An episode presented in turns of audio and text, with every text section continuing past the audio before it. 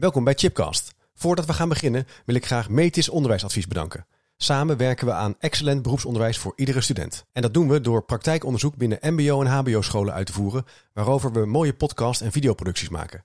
Kijk voor meer informatie op www.metis-onderwijsadvies.nl of check natuurlijk chipcast.nl. En vergeet ook niet de boekenkast van Chipcast te checken.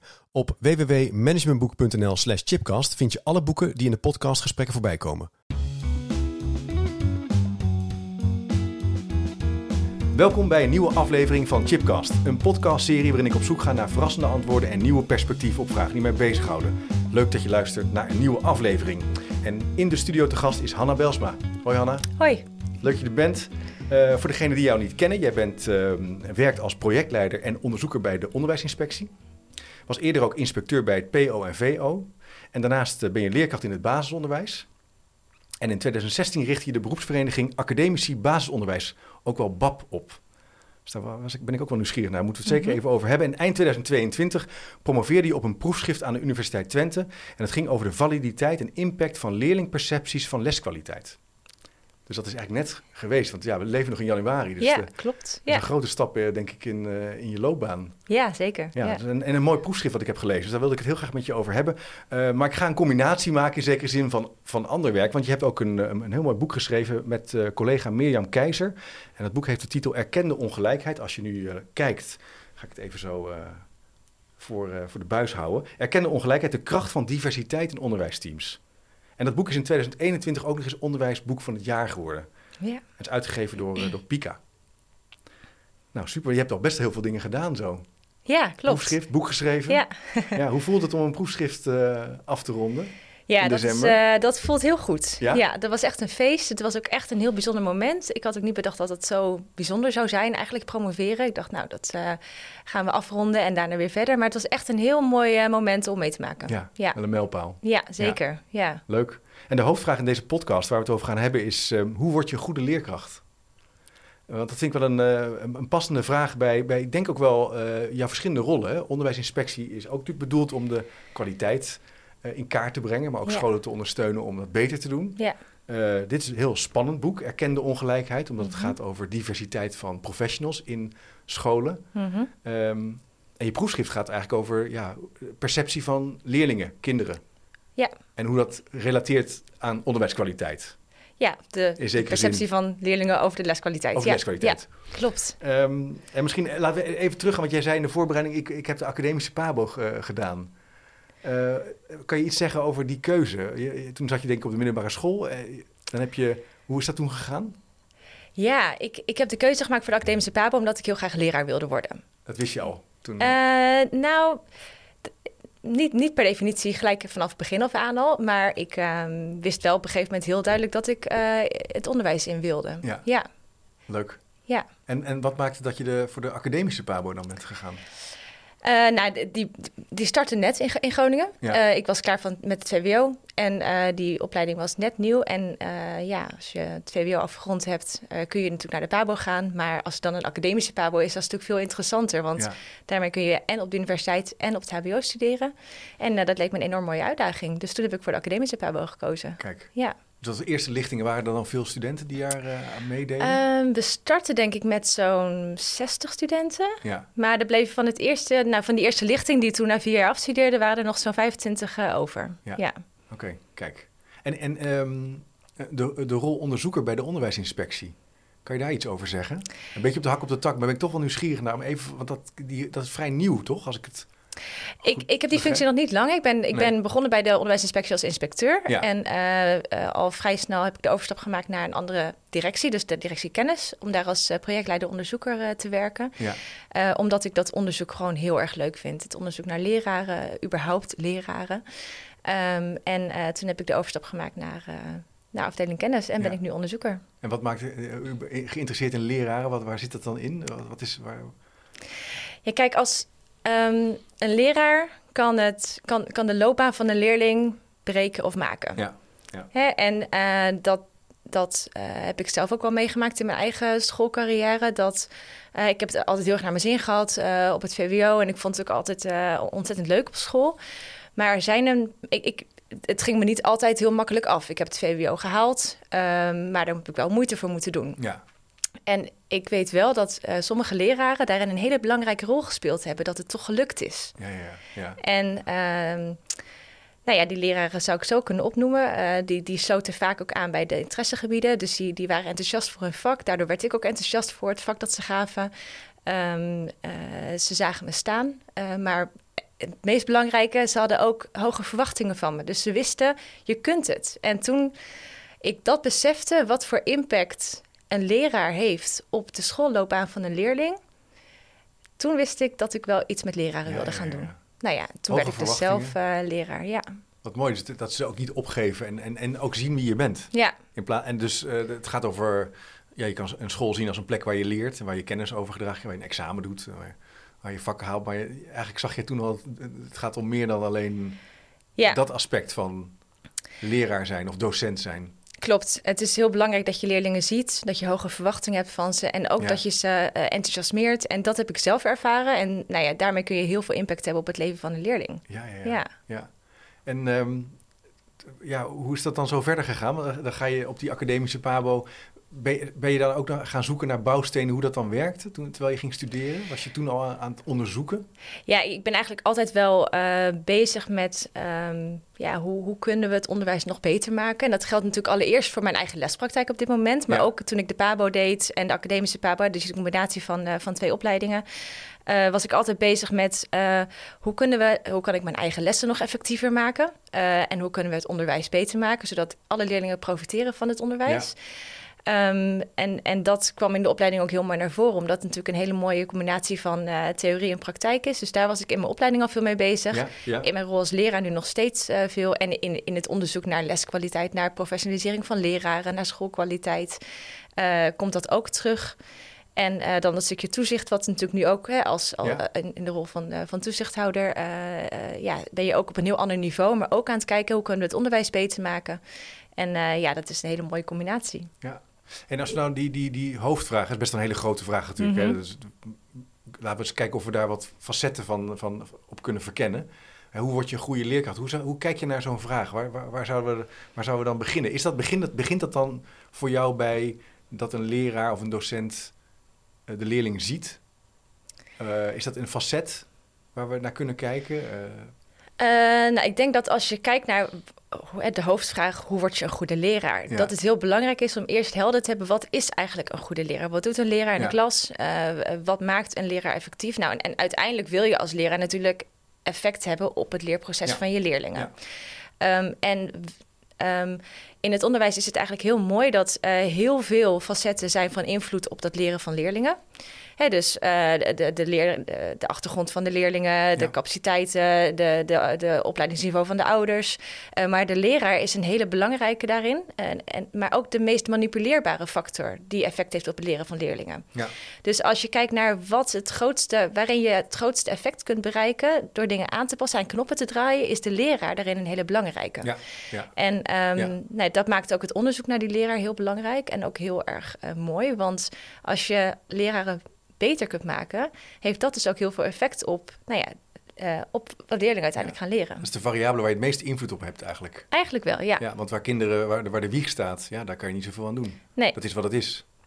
Ja. En, en die school moet een zekere plek zijn waar, waar iedereen dus eigenlijk het, uh, ja, zich kan ontplooien, kan leren. Ja. Ja. Ja, dus, de, uh, ja, dus de, de belangrijkste variabele om, om leerlingen... Als je het mij vraagt wel, ja. Ja, ja. ja. En um, wat, wat ik interessant vind vandaag de dag is een soort, dat er ook wel een soort spanning... en die is misschien altijd wel in Nederland gaande... tussen die autonomie van die leerkracht of, of docent, mm -hmm. zijn eigen, hoe die zelf... En, en, de, en in zekere zin een soort professionele standaard die er ook wel is. Dat je dus weet hoe je een instructie geeft of dat je... Ja. ja. dat er bepaalde dingen aangeleerd worden op een, uh, op een opleiding dat je die op een goede manier kan doen. Um, kom je dat, hoe kijk jij daarnaar? Is dat, is, is dat een soort onoverbrugbare spanning? Uh... Uh, nou, kijk, het is als leraar heel erg belangrijk dat je doet wat effectief is voor ja. het leren van leerlingen. Dus als je kijkt naar um, het gedrag van leraren in de klas, Um, en natuurlijk heb je een enorme autonomie en uh, niemand zou voorschrijven, uh, of in de, in de kern zal niemand voorschrijven wat je zou, nee. precies zou moeten doen. Nee. Want je, hebt, je bent autonoom, je hebt daarin heel veel zeggenschap als leraar. Ehm, maar ik denk wel dat het heel goed is om een, in een school en in een context waar een leraar werkt, na te denken over van maar wat, wat willen we eigenlijk dat de leraar doet? Want er zijn wel uh, kenmerken van effectieve lessen, uh, waarbij hele concrete leraar, heel concreet leraargedrag bij hoort. Um, bijvoorbeeld bij een, bij een goede instructie, het leerdoel benoemen aan het begin van de les, feedback geven, uitleggen waarom iets goed of fout is, voldoende oefentijd geven tijdens de les. Dat zijn hele concrete punten. En uh, ik denk dat dat heel belangrijk is, dat je kijkt naar, oké, we hebben heel veel autonomie, maar zorg er wel voor dat je nadenkt en doet wat uh, effectief is in de ja, klas. Ja, ja. En, hoe, en hoe is jij, jij bent toen uh, gestart met dat promotieonderzoek, um, wat je net hebt afge, afgerond, ja. en dat gaat ook over feedback van leerlingen. Ja. Ja. En hoe, hoe, kunnen we dat, hoe relateer je dat dan aan dat, uh, aan dat beter worden in je vak? Nou, dat, en dat gaat heel erg over de inhoud van de feedback ook. Hè? Want ja. uh, uh, op het moment dat de leer, leerling feedback geeft aan de leraar. Um, en dus eigenlijk uh, vertelt wat volgens zijn of haar perceptie beter zou moeten in de les. Of wat de leraar beter zou kunnen doen. Um, is het heel belangrijk dat die feedback gaat. In ieder geval gaat over die aspecten waarvan we weten dat ze effect, effect hebben op het leren van leerlingen. Ja. Um, en uh, daar hebben we natuurlijk goed over nagedacht. Uh, we hebben gekeken naar uh, effectiviteitstheorie en effectiviteitsonderzoeken om te kijken van oké, okay, wat voor kenmerken van een leraar um, werken nou effectief mm -hmm. in het onderwijs. En die hebben we vertaald naar concreet leraargedrag. En in een aantal indicatoren um, ja, eigenlijk beschreven.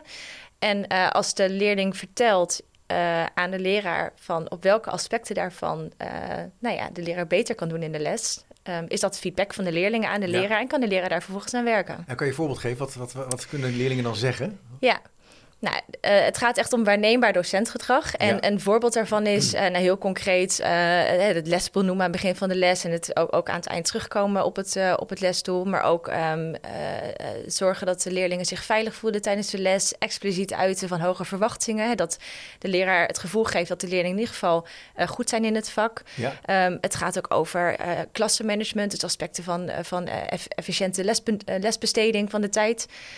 Um, leerlingen kunnen ook feedback geven op um, als ze iets niet begrijpen tijdens de les, of de leraar dan daar ook op ingaat. Hè? Ja. Legt de leraar het uh, opnieuw uit? Of uh, begrijp je het wel na, na de uitleg van de leraar? Ja. Durven leerlingen dan ook uh, dat dus aan ja. te geven, denk ja. ik? Of... En dat is heel mooi, want het perspectief van de leerling is natuurlijk een heel um, ander perspectief dan op het moment dat er een collega achter in de klas zit en de les observeert. En um, vanuit een wat meer uh, objectievere maat naar de les kijkt. Ja. Hè, die beoordeelt vaak, uh, überhaupt een externe observator, die beoordeelt vaak de les uh, op, volgens professionele standaarden. Ja. die weet ook vaak wat een goede instructie is. Ja. Leerlingen weten niet welke stappen van direct, directe Nee. instructie bijvoorbeeld Nee. er in de les zouden moeten zitten, maar die kunnen wel heel goed vanuit hun eigen perspectief kijken naar de les, naar het gedrag van de leraar en wat voor effect het op hunzelf heeft.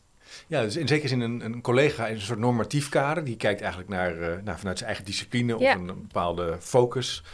Maar een leerling, ja, maar leerling kijkt natuurlijk heel eh, fundamenteel anders. Maar is, is hij dan niet alleen maar bezig met, uh, is dit wel leuk? Of uh, vind ik deze rekenles wel... hoe voorkom je dat soort...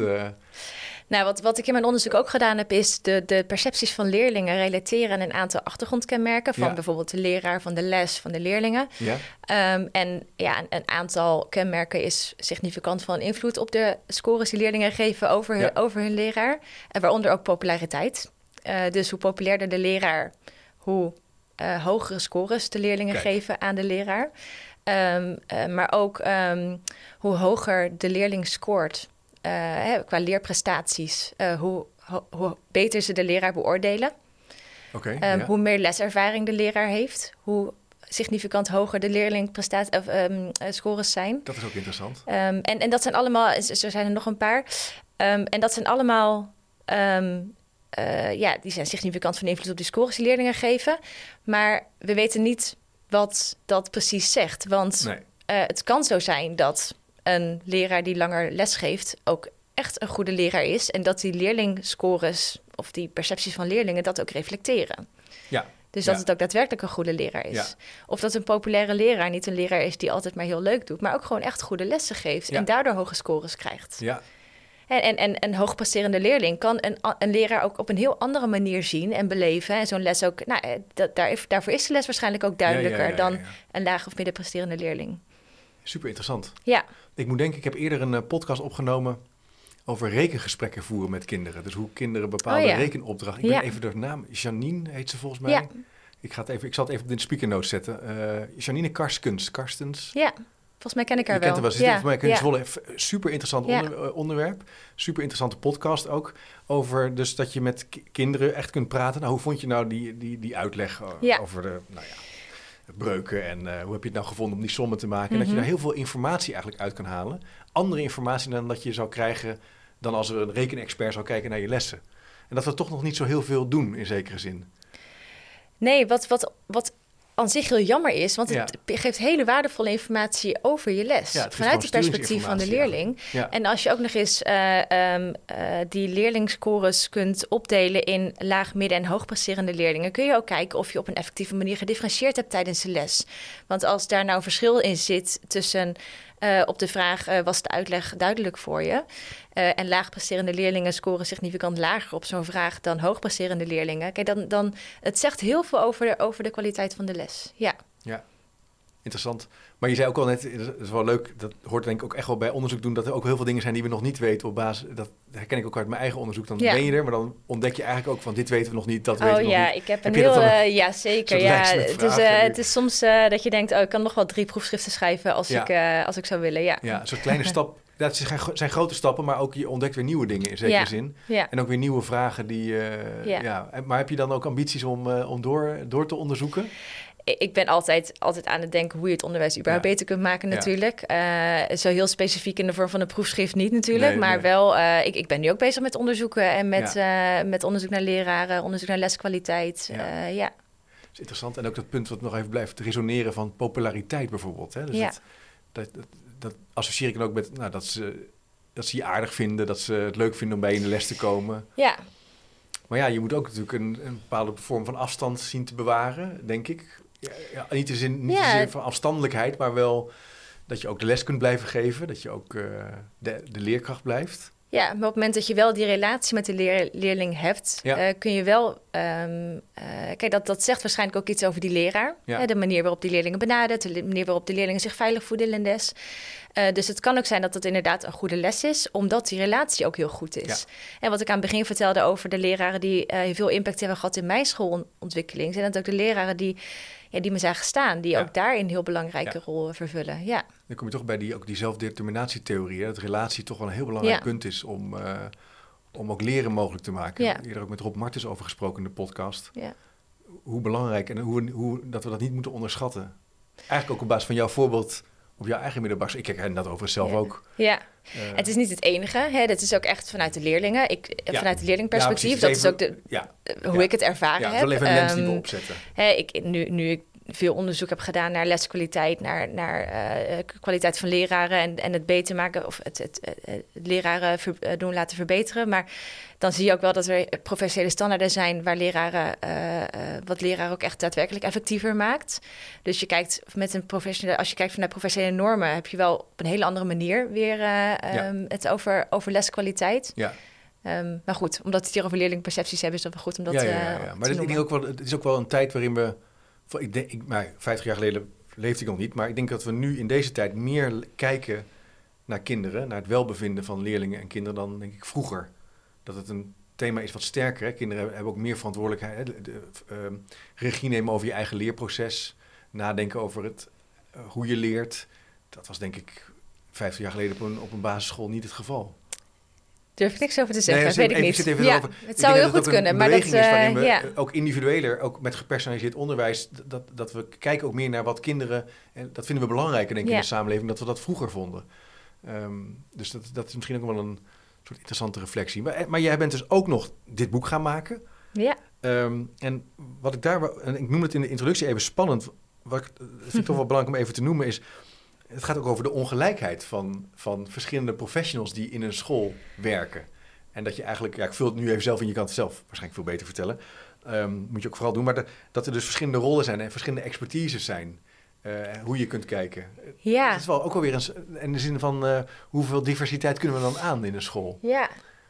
Ja, voordat ik daarop inga, is het misschien wel goed om ook even een voorbeeld te noemen hoe het ook heel dichtbij kan komen, die diversiteit. Ja, ik, heb, ja, ja, eh, ik, ik heb heel eh, lang samengewerkt met een collega in groep 3. fantastische duo-collega. We hebben ontzettend fijn eh, samengewerkt. Ehm, en dat zat er met name in omdat we zo verschillend waren en elkaar zo enorm goed aanvulden, dat, dat we ja, eigenlijk daardoor heel goed samen die klas konden, Ja. eh, konden draaien. Zij Ja. was enorm creatief, had heel erg veel kennis over het jonge kind en, en deed er ook heel veel over de, de, de overgang van groep 2 naar groep 3. Eh, eh, vond het ook onwijs leuk om thema's uit te denken, thematafels. eh, met kerst werd het hele klaslokaal in een kerstbal versierd. En ja, daar moet je mij niet voor inzetten. Nee. Ik, ik kon helemaal mijn ei kwijt in, in de groepsplannen, in het analyseren van de, van de resultaten, in het zorgen dat we echt heel specifiek ook op leerlingbehoeftes konden inspelen op de tijdens de lessen. ja, ja. Ehm, en eh, dat is ook al een vorm van diversiteit. We hebben natuurlijk enorm veel duo-collega's in het onderwijs. Dus zo dichtbij kan, kan diversiteit al komen en kun je al kijken naar van hey, hoe kun je ervoor zorgen dat in een schoolteam je elkaar aanvult. Ja, En ja, o- ingaan op je, op, op je opmerking, hoe ver kun je dan gaan? Ja, je, je kunt natuurlijk daarin heel ver gaan. Maar ik denk dat het wel heel belangrijk is om eh, vooral diversiteit heel doelgericht en bewust in te zetten. En niet kosten wat het kost taken en functies te creëren die geen nut hebben. Eh, maar als je heel doelgericht en heel doelbewust ja. kijkt van hey, waar kunnen we expertises inzetten? Hoe kunnen we mensen die vanuit ja, een enorme verschillende achtergrond het onderwijs inkomen, eh, gebruiken, Ja, benutten om het onderwijs te verbeteren? Kijk, daar gaat het boek over. Het is ook wel een soort eh, benadering van waar zitten de talenten van collega's? Wat vinden, wat vinden ze de moeite waard? Waar zijn ze goed in? Ja, Wat, wat brengen ze eigenlijk dus de- school in? ja, En eh, hoe verhoudt zich dat tot wat anderen kunnen? ja, En zo gaan, gaan kalibreren en gaan kijken naar hoe je lesgeeft en hoe je samenwerkt. ja, klopt. Ja, Ja, precies. Dus het is niet zo, zo van. eh, ehm, misschien dat zegt dat wat meer over mij dan over het boek hoor. Van dat je bepaalde dingen niet meer hoeft te kunnen of zo. Of dat je bepaalde standaarden los gaat laten. Dat is, daar, daar gaat het boek ook niet over hoor. Maar Daar dat, gaat, nee, nee, want in de kern, en dat beschrijven we ook heel duidelijk, in de kern Ja. moet iedere leraar goede lessen geven. Ja, je ja. moet een goede leraar zijn. ja, Maar je kunt alleen maar een goede leraar zijn als je in je kracht wordt gezet. ja, En ehm, op het moment, en eh, ik, ik denk ook dat het een, een tegenwoordig ook veel meer eh, speelt. Hè, diversiteit, ook gezien de enorme verscheidenheid aan leraaropleidingen die we momenteel Ja, hebben. Dus ja. eh, eh, de, de, er komen leraren vanuit allerlei hoeken en vanuit allerlei stromingen eh, komen stromingen, zij-instromers, eh, deeltijders, maar ook leraren vanuit een, masteropleiding, academische PABO. Ze komen allemaal dat schoolteam in. ja, En het is heel raar dat we dan op een gegeven moment dan dat beroep helemaal gaan soort van statisch maken. ja. Maar juist die verschillende achtergronden kun je benutten. Ja. Maar in de kern is het een leraar en die moet ook goede lessen geven. Ja, precies. Want, je, zou- want het gaat dus niet. Wat ik, zo, waar ik de laatste maanden wel nieuwsgierig naar ben, ik heb er nog helemaal niet echt een antwoord op, is dat, dat, je, dat je ook wel een toename ziet van rollen in scholen. Dus eh, je Mhm. hebt dus natuurlijk de IB'er, wat een, eh, hoewel het ook weer van naam aan gaat veranderen volgens mij. Maar ja, goed, de intern ja. begeleider, je hebt de eh, klasassistent, eh, je hebt de leerkracht, eh, de LIO, eh, de stage, de schoolleider. Ja, En ehm, de taalexpert, de rekenexpert. Je kan daar natuurlijk eh, gedragsexpert. ja, En soms als ik een beetje mijn misschien wat meer, eh, nou niet cynische pet, maar meer kritische pet opzet, denk Mhm. ik, ja, dat, dat zijn vaak ook wel mensen die uiteindelijk minder voor de klas gaan staan.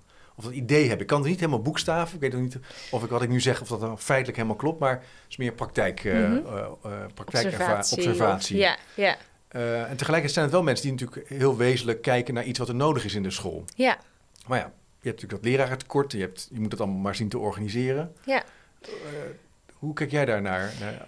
Ja, Wat nee, denk je dan als ik het zo... eh, Nou, ik denk dat je, dat je gelijk hebt dat er, dat er tegenwoordig wel heel veel meer aandacht is voor verschillende taken Ja. en rollen naast het beroep als leer. Ik, nou ja, ik ben zelf het levend voorbeeld daarvan ja, je natuurlijk. meer ik, eh, ja, ik hey, ook. Ik, ja, eh, ik, ik, dat gebeurt gewoon natuurlijk. Ja, en ik denk ook dat het, dat het, hele, dat het, dat het niet, niet eh, dat het, dat het ook heel logisch is, wat Ja. ik net zei, gezien al die verschillende verscheidenheid aan, eh, aan leraaropleidingen die we momenteel ook hebben. Ehm, ehm, en ik denk dat het heel goed is om dat ook, ook, ook te benutten. Het Ja. moet wel doelgericht zijn. Het moet ook wel een taak zijn die daadwerkelijk iets bijdraagt aan de kwaliteit van de school. Eh, maar als je leraar op die manier een kans kunt geven om naast hun baan als leraar um, hun expertises of hun kennis of hun interesses ook daar iets mee te doen. Ik denk dat dat een, iets heel moois is om leraren enthousiast te houden, om ook hun kennis, hun vaardigheden te benutten. Het niet altijd van buitenaf te hoeven aantrekken, maar intern ook uh, die leraren van meerwaarde te kunnen laten zijn. Dat een rijke plek wordt van, van, van verschillende. Ja, ik heb eerder sprak hier ook met Marco Snoek over en die zei ook van ja, het is natuurlijk een. Um, een lange loopbaan. Hè? Je, je, je, moet het volhouden totdat, nou ja, niet, je zou willen dat mensen hun leven lang met plezier in het onderwijs werken. En sommigen zullen zeggen, nou, ik, ik, ga gewoon 30, 40 jaar voor, voor de klas, dat vind ik fantastisch. Maar veel mensen zullen zeggen, nou, ik wil een master doen of ik wil, ik wil misschien een andere rol, schoolleider of toch niet. Je moet meer hebben dan alleen die hiërarchische groei. Ja. En dat, dat, dat zeg jij nu eigenlijk ook. Van, kijk, je moet wel ook een beetje anders durven kijken. Ja. Uh, want dat maakt eigenlijk die leeromgeving juist sterker. En dat maakt het ook, ook het beroep ook aantrekkelijk. En dat maakt het beroep aantrekkelijk, ja, precies. Ja, je, nou ja, je moet mij niet vijf dagen voor een klas zetten. Nee. Uh, dan word ik uh, niet gelukkig en dan ben ik ook niet een goede leraar. Ik sta nu één dag voor de klas. Ja. Um, ik, ik, hoor ook mensen om me heen die zeggen... één dag voor de klas is geen dag voor de klas. nou, daar ben ik er per definitie mee oneens. Want ik geloof dat dat zeker van meerwaarde is... voor alle facetten in, in, in mijn carrière op dit moment... Um, maar het, uh, als, als ik die kans niet had gekregen van mijn huidige schoolbestuur om één dag voor de klas te staan en de rest van de dagen uh, een andere werkgever te hebben, ja, dan was ik het onderwijs al lang verlaten. Terwijl ik nu juist, met, zelfs met die ene dag voor de klas, ook van toegevoegde waarde op de school kan zijn. Met alle expertises die ik meeneem, met, uh, met, met onderzoeksvaardigheden die ik heb opgedaan, dingen die ik meebreng vanuit mijn andere baan. Ja. Het is echt um, juist een mooie manier om, om leraren die vanuit de masteropleiding of vanuit een andere achtergrond voor het onderwijs te behouden. Ja. Eigenlijk kan je daarmee juist de ontwikkeling van, van het hele team stimuleren. En dus die hoofdvraag, hoe ja. word je goede leerkracht, is eigenlijk een, is veel meer een, je zou een veel meer collectief moeten benaderen. Ja. Ja, eh, zeker. ja, het, het, het, verrijkt het, team. het, Is, het is, en het, het, uh, het doet ook recht aan de diversiteit aan leerlingen die je in je groep hebt. Ja. Wat ik net vertelde over mijn duo-collega, die zo um, die, waar, waarmee we enorm aanvullend waren aan elkaar. Dat zagen we ook weer terug in leerlingen die ook heel verschillend uh, uh, een verschillende manier van leren hebben, of misschien een verschillende manier van, nou goed, uh, hè, dus ook, ook andere interesses hebben die beter aansluiten bij haar of beter aansluiten bij mij. En dat, dat is juist heel mooi. En als je dat benut en niet onder banken of stoelen schuift, maar als je dat benut en juist um, ja, een plek geeft in de school, dat behoudt sowieso de leraren, maar het draagt ook bij een onderwijskwaliteit. Ik denk ook wel dat dat dit een beweging is die we alleen maar meer gaan zien in Nederland. Dat het toch sterker zich gaat, gaat doorzetten. Los of je nu, als je nu luistert, denkt het wil ik wel of niet. Volgens mij is er wel een beweging gaande van op deze manier meer naar onderwijs kijken. Interprofessioneel samenwerken. Ja, is ook een De doorgaande le leerlijn tussen PO en VO. Ik heb mhm. toevallig net, ik maak voor de NRO een podcast. Dat ging dan ook over die samenwerking tussen PO VO. Zie je toch ook wel dit soort type uh, leernetwerken ontstaan. Ja. Uh, waarin het ook wel gaat over die strategische HR, strategisch HR-vraagstuk. Ja. Hoe hou je... Ja, want dat, dat is het, hè? Een stuk vitaliteit. Vitaliteit, uh, ja. overstappen van... Nou, ik ben een tijd lang in de PO, misschien ga ik nog een, een studie volgen... en ga ik dan naar een middelbare school. Ja. Je verrijkt wel, zeg maar, ook het leerlandschap in zekere zin. Ja. ja. Dus dat is toch wel... Uh, dus het professionaliseren van leerkrachten en docenten... is ook op deze manier te benaderen... om, om juist naar diversiteit te kijken. Ja, en ook om te kijken hoe je, ja. en ook om te kijken hoe je daarmee dus niet alleen maar uh, hey, jezelf als leraar kunt ontwikkelen, maar ook met alle kwaliteiten en vaardigheden die je meeneemt, het onderwijsteam kunt verrijken. Ja. Hey, en uh, je hebt dus ook nog ja, in 2016 die beroepsvereniging uh, opgericht. Dat wist ik niet helemaal. Oké. dat las ik eigenlijk op volgens mij in, eind vorig jaar. Kan je daar iets over zeggen, de BAP? Ja, ja. Nou, dat, is, dat heeft te maken met de academische PABO. Ik, ik vertelde net, ik, ik was de allereerste lichting. En wat ik toen heel erg merkte, is dat ik uh, um, afgestudeerd was... met enorm veel passie voor goed onderwijs, onderwijsverbetering...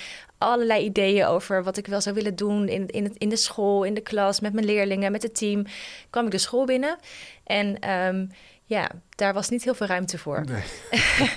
uh, ik, ik, het, was het, was, uh, nee. het, het, het was een uh, überhaupt, de term academische leerkracht was niet bekend in het, in het veld, nog niet. Um, uh, in mijn stages merkte ik dat al. Hè, de, academische pabo, nou, wat, wat kom je hier dan wel niet vertellen? En je hoorde eigenlijk heel duidelijk twee soorten kampen. Aan de ene kant had je het kamp, Ja. oh, jij bent academisch opgeleid, je kunt dan niet met kinderen omgaan, Ja. want je bent veel te theoretisch. En aan de andere kant hoorde je het kamp, oh, jij bent academische leerkracht, oh, dan ben je vast zo'n goede leerkracht die eh, alles kan. Eh, nou, beide is eh, niet waar. Hè, dus ik ben ook gewoon startende leerkracht. Ik heb Ja. ook hè, enorme vlieguren moeten maken om, om te zijn waar ik nu ben. Maar ik had ook heel veel ideeën en heel veel ehm, ehm, eh, nou ja, andere capaciteiten en vaardigheden meegekregen in de opleiding die ik heel graag kwijt wilde. En waar nauwelijks ruimte voor was, er, in het was niet werkveld. echt een soort netwerk of een Nee, plek? nee. En toen eh, kwam ik erachter dat er heel veel andere academische leerkrachten ook eh, met datzelfde probleem zaten, die net afgestudeerd waren. Onder andere Mirjam en nog Ja. een andere academische leerkracht uit Leiden. Toen hebben we met z'n drieën de beroepsvereniging opgericht. En dat is binnen een paar jaar uitgegroeid tot een enorm netwerk aan academische leerkrachten. Eh, zowel hè, om, om, om ja, elkaar te inspireren, werkervaring te, eh, uit te wisselen, eh, maar ook een belangenvereniging, dus naar externe partijen, Ja. voor, voor allerlei onderwijsorganisaties, Ja, ja, zodat we ook echt academische leerkrachten op de kaart kunnen zetten. En ook kunnen laten zien dat we van toegevoegde waarde kunnen zijn. En eh, nou, dat, is, dat, dat bestaat nog steeds. hè. Het is een Ja. actief netwerk. Ja. Ehm, Ik zag eh, het, ja. ja, en eh, dat, is, dat is ook heel mooi dat het nog steeds bestaat. We zijn wel, eh, in dat boek gaan we wel meer in, niet alleen maar op de eh, rol die een academische leerkracht heeft, maar juist hè, Mhm. die diversiteit in teams. Dus ook leraren die vanuit science-stroom komen of vanuit een andere eh, eh, achtergrond eh, eh, van toegevoegde waarde kunnen zijn. En dus dat perspectief Ook over. weer die diversiteit. Ja, ja, en dat is denk ik. hè, Dus dit is eigenlijk het boek wat Mirjam en ik geschreven hebben. In samenwerking met heel veel auteurs natuurlijk. over onze ideeën van goed onderwijs. als het gaat om die diversiteit in teams. Ja, ja, ja, Ja. precies. Er zit ook weer tussen een brug tussen. Ja, Een Ja. verbinding tussen. Wat leuk. ja. Wat interessant. En, het, en, en, en hoeveel mensen zitten er zijn er dan aan- bij aangesloten? Hoe gaat zoiets? Misschien hele Ik heb geen idee hoeveel er nu op dit Nee, moment lid zijn. maar- Ik, eh, ik, ik ben zelf gewoon lid. Ja, we zijn toen zelf begonnen en dat is uitgegroeid. Dat begon heel klein, eh, maar we hadden elk jaar een congres en dat groeide ook steeds groter. Veel connecties gehad met allerlei onderwijsorganisaties. Ja, ja. Die, ja, en omdat het iets nieuws is, hè, omdat het, het ook iets is wat... ehm, eh, wat, wat interessant is voor schoolbesturen, Ja. voor schoolleiders. Hè, Ja. van wat, zijn, wat zijn dat voor leren? Wat kunnen ze ons brengen? En Ja. dat, dat maakte dat het, eh, dat het zo... eh, Nou, kijk, dat punt wat je net zei, die academische pabo, ik herken dat wel, dat ehm, soms studenten die ik begeleid of die ik tegenkom bij, bij een, masteropleiding bijvoorbeeld, Mhm. dat scholen soms wat, wat spannend vinden. Hè? Van, oh, die, die, die, eh, Mhm. die, die gaan meteen ofwel eh, allerlei dingen en invloed nemen om Ja. eh, onderwijs te verbeteren. En ho, ho, wacht eens even. heel herkenbaar. Inderdaad dat. Of ze, Ja. ja, die zullen niet lang blijven, want die stromen vast wel weer door naar een Ja. andere rol. Dat hoor je ook heel vaak. Dus allerlei ook, ook heel jammer. ook jammer, impliciete oordelen eigenlijk. Ja. Zo onbekend maakt onbemind. Dus je hebt daar ook wel wat werk te verzetten natuurlijk in zo'n school of in zo'n bestuur om echt na te denken over, hey, wat kunnen die rollen betekenen? Ja. Hoe trek je daar samen in op? Ja, nou, daar hebben we met de beroepsvereniging wel heel veel over nagedacht. Hè? Ook een takenpalet van academische leerkrachten Ja. ontwikkeld. Waarin Ja. je ook in gesprek kunt gaan met je schoolleider. Van hé, hey, hè, ik wil heel graag iets met die, met die eh, capaciteit en vaardigheden vanuit de opleiding doen in de school. Ehm, nou, kijk eens naar dit palet. Waar kunnen we dat inzetten? En wat je nu ziet is dat dat wel steeds meer komt. Eh, het is ook echt een beweging wat, eh, wat steeds ehm, meer gezien en meer gehoord wordt. Eh, ik merk het ook zelf in mijn eigen school en in mijn eigen rol op dit moment eh, binnen de school. Ook al sta ik maar enig voor de klas, word ik ook ingezet met, eh, Ja. op, op, op de expertise die ik ook heb, hè, vanuit de andere functies binnen het onderwijs, maar ook vanuit mijn vooropleiding en mijn onderzoek. Ehm, eh, maar het is nog wel afhankelijk van of de schoolleider daar open voor staat. Ja. En het is het, het, het meer verankeren van diverse taken en rollen in het onderwijs. Eh, daar is nog wel een flinke slag eh, mee te maken, denk ik. Ja. Ja. Ja, dus dat, dan kom je toch ook, hoe richt je het in? Hoe organiseer je het? en wat voor beleid schrijf je op, op eh, diversiteit in onderwijsteams? Ja. Nou ja, de- ga je daar ook heel bewust op, op, op werven? Ja.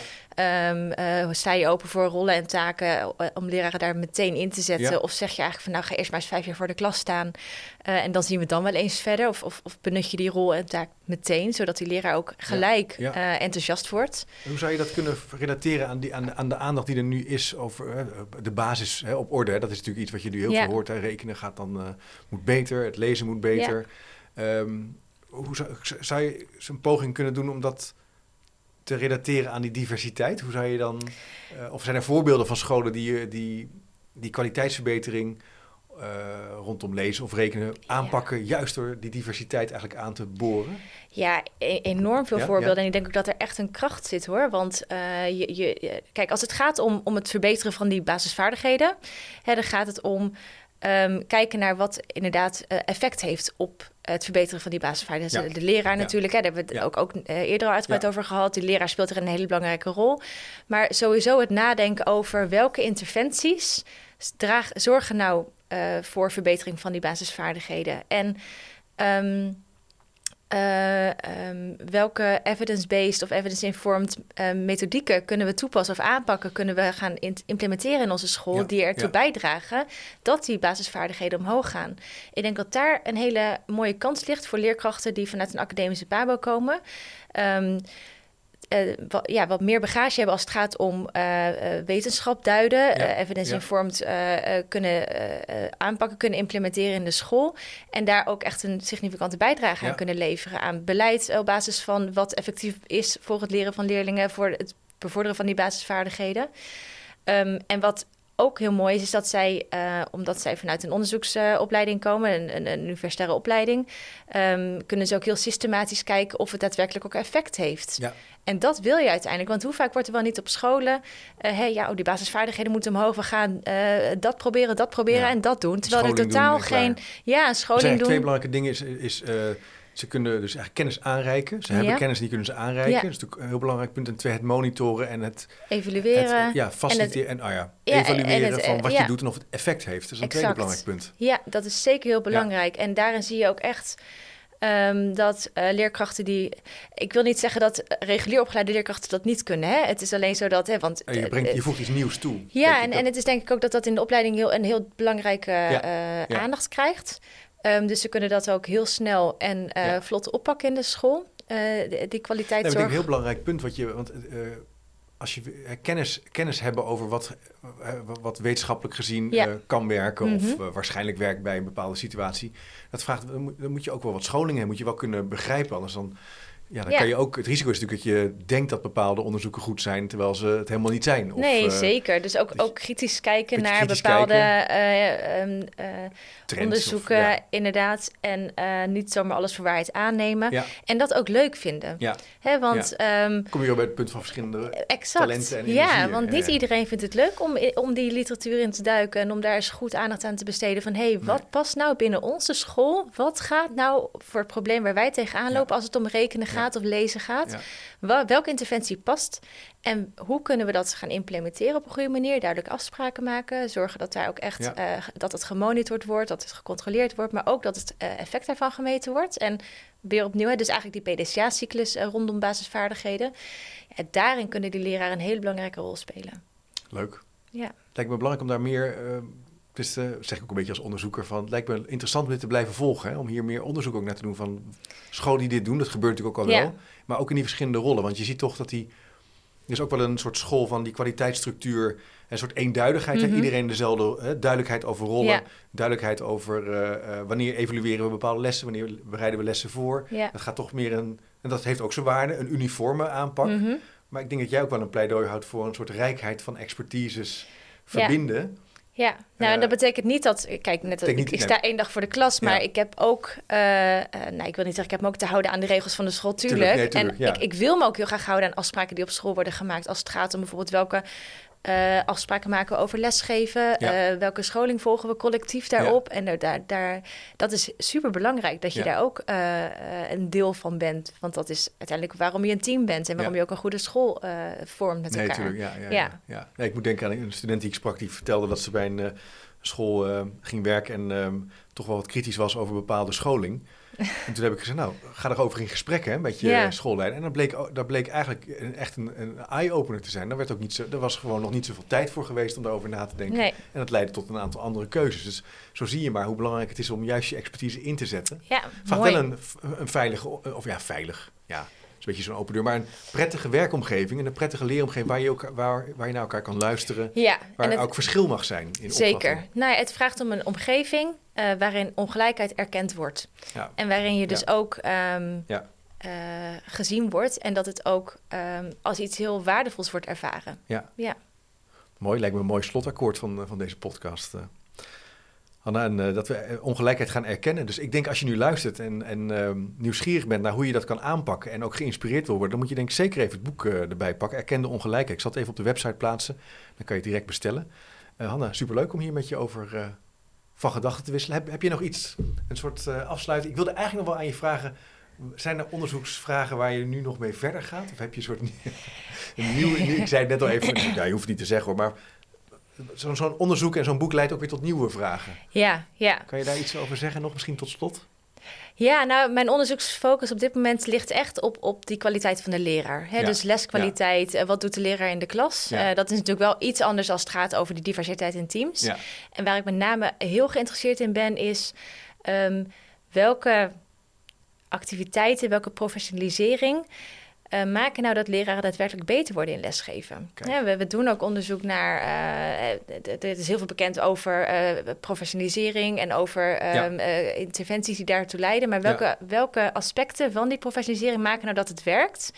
Um, en uh, hoe kun je dat op een goede manier implementeren in de school, zodat je collectief met elkaar uh, daadwerkelijk uh, betere lessen kunt krijgen? Dat was een van de aanleidingen voor mijn, voor mijn eigen promotieonderzoek, was dat, dat die transfer van, in ieder geval in de volwassenen-educatie, dat er zoveel wordt getraind en zoveel wordt geleerd buiten het werk. Ja. En dat die transfer naar de werkpraktijk eigenlijk echt schrikbarend laag is. Dat is... Ja. Dus het vraagt veel meer dan alleen hè, de, dat bekende boek The Great Training Robbery is altijd een beetje een mhm. mooie titel, maar dat gaat wel over dat er ook iets in zit van wat gek dat we zoveel trainen zonder dat het eigenlijk echt meetbaar of effect heeft. Behalve volgens mij dat sommige mensen er gewoon gelukkig van worden omdat ze mensen ontmoeten. Wat natuurlijk ook prima is. Ja, en dat is echt. Uh, en dat wordt in het onderwijs veel te veel gedaan. Zomaar te pas en te onpas trainingen ingekocht. En ik, kijk, het is uh, sowieso hè, het, het, het, het, leskwaliteit, het, het verbeteren van leskwaliteit is een heel belangrijk thema. Ik ben daar gewoon enorm in geïnteresseerd. Uh, dat, dat vooral. Ja, hoe het wel kan. en ik doe momenteel onderzoek ook wel naar die professionaliseringsactiviteiten die leraren uitvoeren. Maar het is met name van oké, wat, wat voor uh, kenmerken van die uh, professionalisering zijn nou daadwerkelijk effectief? Ja, ja, interessant. Nou, we blijven het volgen. Ja. Leuk. Um, Dankjewel. Leuk dat je naar de studio wilde komen om nou, hierover te praten. Zelfs, ja. En uh, hartstikke interessant. Uh, beste luisteraar, als je nu denkt ik wil meer weten, dan moet je even naar chipcast.nl gaan. Dan vind je de speaker notes uh, met wat linkjes naar de boeken en het werk van, van Hanna en ook van Mirjam. erkende ongelijkheid, de kracht van diversiteit in onderwijsteams. En tot slot vergeet je niet te abonneren op de podcast. Vind het heel leuk als je ook de tijd wil nemen om een review te schrijven. Dat kan je op eh, Spotify doen, Apple Podcast of YouTube. Hoe eerlijker, hoe beter. En dat helpt om de zichtbaarheid van het kanaal te vergroten. Ehm, en je kan je natuurlijk ook inschrijven voor de nieuwsbrief via chipcast.nl slash doe mee. Bedankt voor het luisteren en tot de volgende keer.